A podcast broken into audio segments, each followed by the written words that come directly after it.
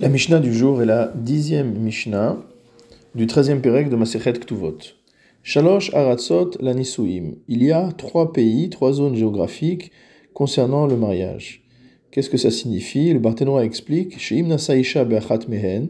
Si jamais on a épousé une femme dans l'un de ces pays, dans l'une de ces régions, Eno Yachol Lechofa Acharav Me'eretz Le'eretz. On ne peut pas la forcer à quitter cette région pour partir dans une autre région. Quelles sont ces trois régions? Yehuda, la Judée, Ve'ever Yarden, la Transjordanie, Veha Galil et la Galilée, donc le nord d'Israël. En Motzi'in Meir Leir. On ne peut pas non plus forcer une femme à quitter sa ville pour aller dans une autre ville, ou mikrach likrach, ni d'une métropole à une métropole. Krach désigne généralement une ville plus grande que Ir, comme on voit notamment dans les halachot de la Megillah, où Krach correspond à une ville qui est entourée de murailles.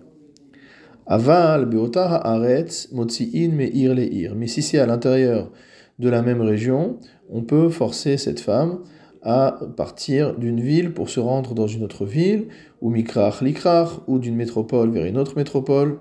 Avalo me'ir likrach. Mais on ne peut pas l'obliger à passer d'une ville de plus petite taille vers une ville de plus grande taille, vélo mikrach leir, ni d'une ville de plus grande taille vers une ville de plus petite taille. Pourquoi on ne peut pas forcer son épouse à passer d'une ville plus petite à une ville plus grande? Car, nous dit le Barthénora, Yeshivat akrachim kasha, c'est dur de vivre, de vivre dans une très grande ville, mipne shakol mityashevim sham, parce qu'il y a une forte concentration de population, vedochakim, les uns se pressent sur les autres, ou abatim zolazo, les maisons sont construites à proximité les unes des autres, ve'en shamavir, il n'y a pas d'air pour respirer. Donc une femme qui a eu l'habitude de vivre dans une ville de taille plus réduite, on ne peut pas la forcer à partir vivre dans une grande ville. Ni l'inverse, velo mikrach leir, on ne peut pas la forcer à quitter une très grande ville pour aller vivre dans une ville moyenne. Debikrach shriche kol parce que dans une très grande ville, tout est à disposition. Ba'ir lo kol mile, tandis que lorsqu'on est dans une plus petite ville, bah, on ne trouve pas forcément tout ce dont on a besoin.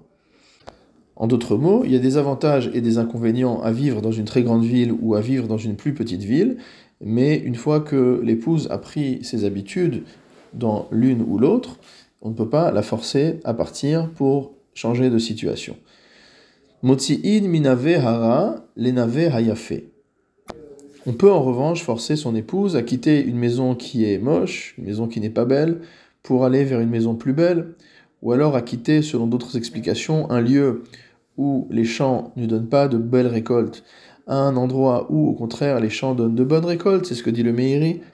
Aval, lo minave yahayafe, lenave hara, mais évidemment pas dans l'autre sens, on ne peut pas l'emmener d'une belle maison vers une maison plus moche ou alors d'un endroit où la euh, nature donne de meilleurs fruits, vers un endroit où la nature donne de fruits qui sont euh, moins beaux ou moins abondants.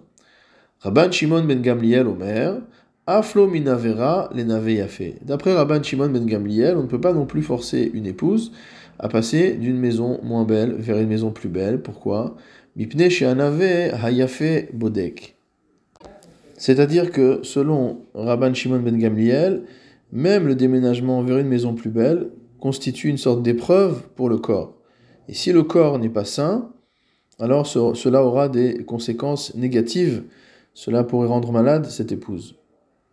Cela correspond au principe de nos sages qui dit que Shinui Veset Techilat que un changement de rythme de vie, un changement de cadre de vie, un changement d'habitude, Techilat c'est le début mot à mot de euh, maladie d'estomac.